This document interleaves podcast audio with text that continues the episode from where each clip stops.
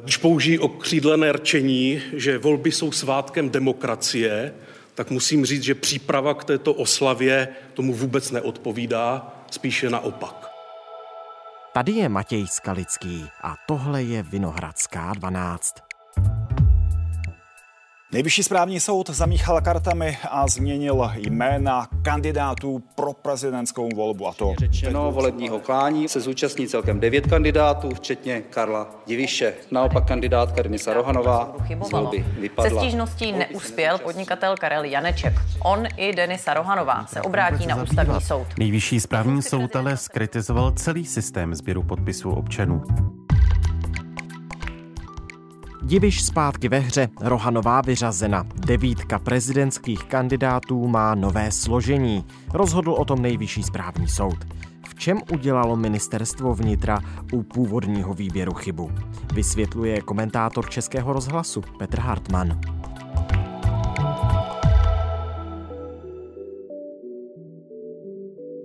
Dnes je středa, 14. prosince. Dobrý den, Petře, vítejte ve Vinohradské 12. Dobrý den. Pojďme rozebrat ta tři rozhodnutí Nejvyššího správního soudu do detailu. Nejprve Karel Diviš. Soud uznal některé z ministerstvem vyřazených podpisů petentů a poukázal na zásadní problém počítačového vyhodnocení těch podpisových archů. Nicméně Karel Diviš se tedy vrací do prezidentské volby přesto. Není to upozornění na nějaký jako větší systémový problém, že tu stále máme počítačový software, který ani po několikáté prezidentské volbě nefunguje tak, jak má?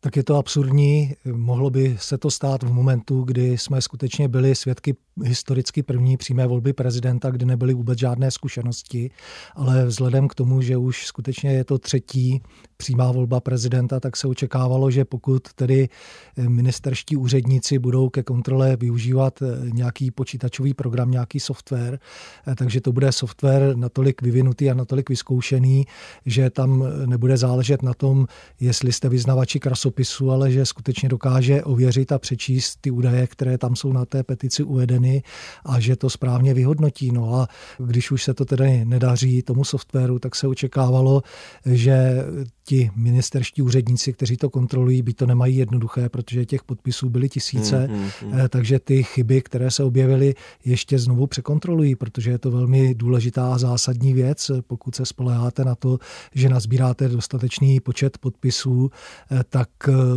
předpokládáte, že když tedy splníte všechno tak, jak je, takže nenarazíte na to, že nějaký software neumí číst a že úředníci nejsou dostatečně pečliví, aby eh, případné ty nedostatky softwaru sami vychytali, hmm. když už nedokázali jejich nadřízení připravit software takovým způsobem, aby ty chyby nedělal. Což se očividně také nestalo a oni soudci i říkali, že tam byly problémy jako, že ten počítačový systém uznal háček nad jiným písmenem textu, kdy program udělal takové chyby, že například čitelné datum narození 1986 rozpoznal jako 1989.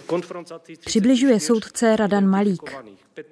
Nebo u jména Luděk háček přiřadil písmenu D místo písmenu E a to bylo důvodem. Tím pádem uznal neexistenci takového člověka, nenašel ho v evidenci, tak ano, dalo by se asi předpokládat, že to pak někdo zkontroluje, což se tedy očividně nestalo. Toto pochybení pak zcela nepochopitelně nenapravil při manuální kontrole ani operátor tím, že důsledkem... U Karla Diviše ono mu scházelo 116 podpisů, pro toho ministerstvo vnitra nepřijalo do té volby. Teď se ukázalo, že jich má 50 tisíc. Sedm, je to tedy jen tak tak. Komu to nevyšlo, to je Karel Janeček. U něho soud také posuzoval, zda těch podpisů má dostatečně dost a nebo nemá a nemá tedy. A zároveň tam soud poukázal na zajímavou věc a to, že v jeho podpisových arších bylo eh, spousta jmen neexistujících osob a nebo uvedeno také spousta smyšlených adres.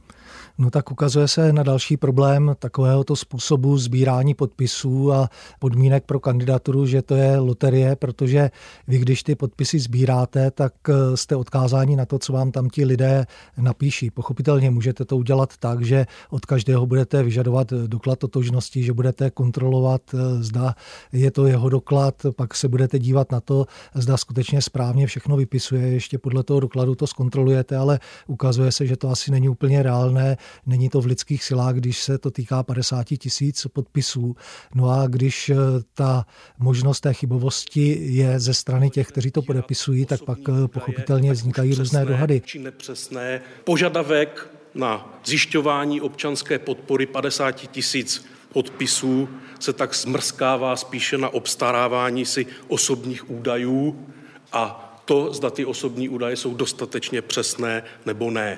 Říká soudce Ivo Pospíšil. Mimochodem i od petentů se vlastně vyžaduje velká přesnost. Přesnost na to, aby se na základní škole naučili dobře psát a psali krasopisně. Ostatně to byl příklad. Jedna motivace může být ta, že někdo cíleně chce poškodit některé kandidáty a že schválně se podepisuje pod tu petici a uvádí tam nepravdivé údaje, protože počítá s tím, že ty podpisy budou vyřazeny a že může uvést toho kandidáta v omyl, protože on bude počítat s tím, že všechno je správně tak, jak má být.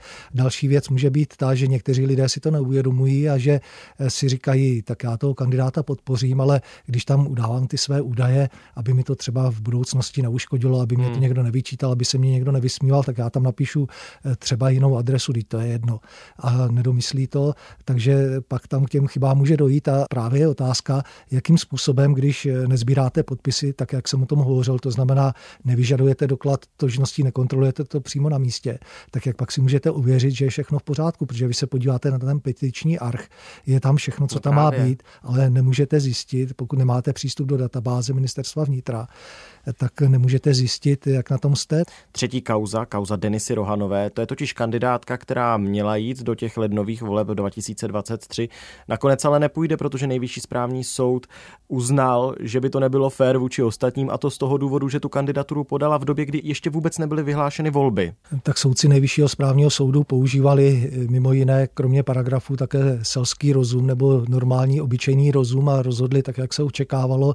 Spíše s podívem, že takto se k tomu nepostavili eh, představitelé ministerstva vnitra, kteří to měli na starost, protože oni byli naprostými alibisty a uznali kandidaturu paní Rohanové, byť bylo zřejmé, že ona se k ní přihlásila v době, kdy ty volby nebyly vypsány. Když to jdeme do absurdna, tak eh, ona podala kandidátku. Mezitím eh, mohlo dojít k tomu, že se poslanci a senátoři shodnou na tom, že ruší post prezidenta, žádné volby by nebyly a ona by do nich byla přihlášena. Takže eh, to je úplně padlé na hlavu. No nejvyšší správní soud dokonce kritizoval ministerstvo za to, že se vůbec neměl ten rezort zabývat její kandidaturou. Přesně tak a právě proto je to velký alibismus úředníků ministerstva vnitra, protože skutečně můžou se dělat různé chyby a právě k tomu, aby byly co nejvíce eliminovány, tak je zde možnost soudního přeskumu, že ti, kteří jsou poškozeni, tak se můžou obrátit v určité lhůtě na nejvyšší správní soud a pokud ona tedy tu kandidaturu eh, podala a oni by řekli, že ji sice zaregistrovali, ale že nesplňuje ty podmínky a odmítli, tak ona by měla šanci se na ten nejvyšší správní soud obrátit a ten verdikt by byl dopředu předpokládaný a předvídatelný, ostatně k němu došlo. Takže věci, které jsou samozřejmé, jak soudci zmínili, nemusí být nějak detailně a speciálně upravený v zákonu, ale záleží na tom, aby ti, kteří si ten zákon vykládají, a jsou to například úředníci ministerstva vnitra, tak aby to vykládali v souladu s tím, jak je to samozřejmé a jak to chápe normální zdravý rozum. To, že ústava a zákon vyžadují pro nominaci parlamentního kandidáta předepsaný počet poslanců či senátorů, předpokládá samozřejmě, že jde o poslance a senátory, kteří jsou aktuálně ve funkci, kteří se Vysvětlil předseda volebního senátu Tomáš Langášek. Končící poslanci či senátoři nemohou uspět s pokusem natáhnout svůj politický vliv a uplatnit svá oprávnění. Jsem přesvědčena o tom, že my jsme dodrželi všechno, co zákon požaduje a neporušili jsme nic, co by naopak zákon vyžadoval. Čas. Je to tak samozřejmé, že ani není třeba, aby ústava či zákon o volbě prezidenta republiky obsahovaly výslovný článek či paragraf o tom, že to není možné. Ti, kterým mandát nejvyšší správní soud pořád není ten nejvyšší. Soud v republice Karel Janeček i Denisa Rohanová se mohou obrátit na ústavní soud. Už oznámili, že to udělají. Kroky ve chvíli, kdy budeme vědět, co je v odůvodnění, kdy opravdu uvidíme, o co se rozhodnutí soudu paragrafově opírá, podáme automaticky ústavní stížnost. Tam My v první řadě budeme argumentovat tím, že určitě bylo více jak 50 tisíc lidí, kteří mi vyjádřili jako petenti podporu. Bohužel lidé dělají chyby a mnoho lidí prostě chyby udělali. E, to, že přístup ministerstva je velmi sporný a vlastně to hodnocení bylo špatně, je další věc. Navíc e, podle těch čísel to samozřejmě musíme přepočítat. No ale... tak je to jejich právo, mohou e, tak činit, ale i z minulosti, z té praxe a z toho všeho je zřejmé, že to bude krok spíše symbolický a že velkou šanci na úspěch nemají a bylo by obrovským překvapením, kdyby se svojí stížností u ústavního soudu uspěli. Takže si myslím, že z pohledu počtu kandidátů v této prezidentské volbě už se nic zásadního nezmění a e, můžeme si všimnout takové kuriozity, že e, prezidentským volbám je přisouzena devítka, že ať se děje, co se mm, děje, mm. tak vždy jsou to kandidáti, kterých je devět. Bylo to tak v minulosti i v době, kdy také docházelo e, k přeskumům nejvyšším správním soudem a kdy třeba byla do hry vrácena Jana Bobošíková, zase doplnila počet na devět, tak nyní byl vrácen Karel Diviš, ale aby počet nebyl deset, tak kuriozně tam došlo k tomu očekávanému vyřazení paní Rohanové, takže jsme zase na devíce.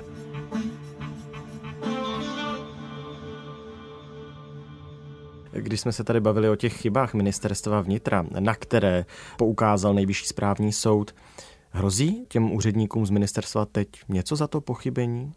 Tak záleží na tom, jak k tomu přistoupí ministr vnitra, jaký bude tlak veřejnosti a podobně. Na jejich obavu je třeba říci, že to nemají jednoduché, mm-hmm. pracují pod určitým časovým tlakem, kdy oni musí zkontrolovat skutečně sice ne všechny podpisy, ale jsou to tisíce podpisů a pokud tedy spoléhají na ten software, tak eh, to zas eh, nelze přičítat těm, kteří tu kontrolu skutečně provádějí. Petře, tomu oni... rozumím, pardon, ale eh, třeba Denisa Rohanová, její kandidatura, tak na to měli docela dost dlouho dlouhou dobu se rozhodnout, jestli ano nebo ne. Přesně tak, ale to je ten alibismus, kdy oni jsou ustrašení a bojí se, že by byli kritizováni za to, že někoho odmítli, takže jsou, dá se říci, při výkladu zákonu velkorysí, byť to popírá ten zdravý rozum a výsledkem toho je tedy, že to za ně musí napravovat eh, verdikt nejvyššího správního soudu, takže uvidíme. Eh, pochopitelně by to nemělo být eh, přejito mávnutím ruky, mělo by se alespoň nějak k tomu ministerstvo vnitra postavit, což se očekává, že oni nějaké stanovisko zajímou, nějak se vyjádří. A do budoucna by se to hlavně mělo zlepšit? No do budoucna by se to mělo zlepšit, tak v tomto případě už myslím si, že je to definitivně vyřešeno, protože budou mít oporu v pravomocném hmm. verdiktu nejvyššího správního soudu a spíše do budoucna si myslím, když ještě odhlédneme od těch podpisů, tak eh, tam možná budeme svědky také ještě dalších sporů, kdy to opět není vyjasněno, kdy, když se přijímal zákon, který provází tu volbu prezidenta republiky, eh, tak ti tvůrci, když hovořili o tom, že můžete nazbírat určitý počet podpisů nebo se opírat o podporu deseti senátorů nebo dvaceti poslanců, tak ti autoři, když to takto koncipovali, tak eh, byli přesvědčeni o tom, že jeden senátor nebo jeden poslanec nebude podporovat více kandidátů, že si zkrátka někoho vyberou. Počítalo se s tím, že eh, to bude více záležitost eh, ostřílených politiků, že jejich straničtí kolegové je budou podporovat v tom, aby kandidovali a nedovedli si úplně představit, že třeba někdo rozdá dva, tři podpisy pod různé kandidátky, takže možná v budoucnu budeme svědky také tohoto sporu. Tak nejvyšší správní soud už před lety přeci upozorňoval na to, že by, nebo dával stanovisko k tomu, že by neměli zákonodárci dávat více podpisů na více kandidátek. No, a ministerstvo vnitra to očividně moc neřešilo. Neřešilo a neřešili to ani ostatní, protože to nebylo součást pravomocného verdiktu. To bylo takové doprovodné usnesení, kdy oni se tou stížností zabývat nemohli a pouze to doplnili právě tím usnesením, že podle jejich názoru by to tak mělo být, ale nebyl to pravomocný verdikt a tam apelovali právě na zákonodárce, aby se tím nějak zabývali, aby případně nějak ty zákony zpřesnili. No a e, jsme nyní v podobné situaci, kdy také nejvyšší správní soud doporučuje zákonodárcům, aby přehodnotili svůj postoj k těm podpisům pod tu petici od občanů, protože oni tam hovoří o tom, že skutečně by se mělo zvážit jednak, jestli je potřeba takovýmto způsobem sbírat ty podpisy, hmm. zda by u toho nemohl být někdo, dejme tomu, když to zjednoduším, notář, který by rovnou ověřoval, že ty podpisy skutečně jsou od těch lidí, že ti lidé existují, Jasně. že ty údaje jsou tam správné. A pak by ten počet mohl být nižší. Myslím si, že v Rakousku je to pět tisíc a podobně. Vyřadilo. Nejvyšší správní soud taky velmi ostře kritizoval způsob, jak jakým jsou sbírány podpisy pro občanské kandidáty a řekl, že celý systém je nutné zrevidovat, buď snížit hranici 50 tisíc podpisů nutných pro registraci kandidátky pro prezidentskou volbu nebo využít digitalizace například. Ať už tak, že by se petice podepisovaly prostřednictvím datových schránek, identity občana nebo prostřednictvím checkpointu. V současné době ty zákony jsou jiné a to, že na někoho apeluje nejvyšší správní soud, tak to ještě neznamená, že zákonodárci se tím budou řídit. Ne, že by třeba tím nějak pohrdali nebo že by je to nezajímalo, ale oni většinou, když nejsou pod tlakem a nemusí dělat něco hned, tak eh, pak to většinou tak vyšumí dostracená, nic se nestane zásadního a za pět let se zase budeme divit, že řešíme podobné problémy. V době, kdy se hovoří o polarizaci společnosti, o rostoucí nedůvěře občanů v instituce a stát se domníváme, že tento systém může naopak tyto neblahé jevy prohlubovat a je skutečně v zájmu ministerstva zákonodárce, případně i ústavodárce, aby přikročil k vážným úvahám, zda je tento systém nadále udržitelný. Domníváme Ministerstvo vnitra uvedlo, že se s rozhodnutím soudu seznámí. Šéf rezortu Vít Rakušan z Hnutí stan už na konci listopadu avizoval, že chce o současné podobě volebního zákona jednat. Ještě k těm devíti statečným. Rohanová vyřazená, Karel Diviš zpátky ve hře. Změní to teď nějakým způsobem tu volbu nadcházející? Je to nějaká dramatická proměna toho, jak se preference přelí tu a nebo jinam?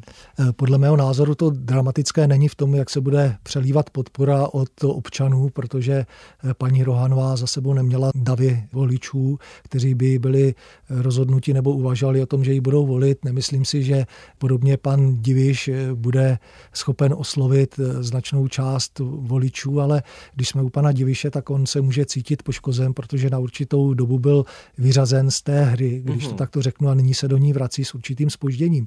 Takže tam spíše bude zajímavé to, ne nakolik on může uspět, protože si myslím, že jeho šance nejsou velké, i kdyby v té hře byl od začátku a nebyl dočasně z ní vyřazen, ale to zda třeba nebude spochybňovat regulérnost vůbec těch prezidentských voleb, že zkrátka neměl rovné podmínky jako ti ostatní, kteří se účastní a nebyla to jeho chyba, byl vyřazen na určitou dobu zásahem ministerstva vnitra, takže to bude zajímavé sledovat, zda k tomuto kroku dojde Úst, nebo nikoli. Že by podal nějakou stížnost k ústavnímu soudu. Potom. Ano, přesně tak a spochybňoval vůbec výsledky těch voleb. Uh-huh. Tak mhm. to uvidíme, jestli k tomu dojde. Ale v minulosti jsme byli svědky toho, že podobný osud potkal paní Bobošíkovou a ta pak tedy skončila na posledním místě a teď se můžeme dohadovat, zda by byla třeba předposlední nebo ještě úspěšnější, kdyby vyřazena nebyla, nebo zda to na tu její úspěšnost nemělo zásadní vliv, tak něco podobného lze očekávat, že by se spekulovalo v případě pana Diviše a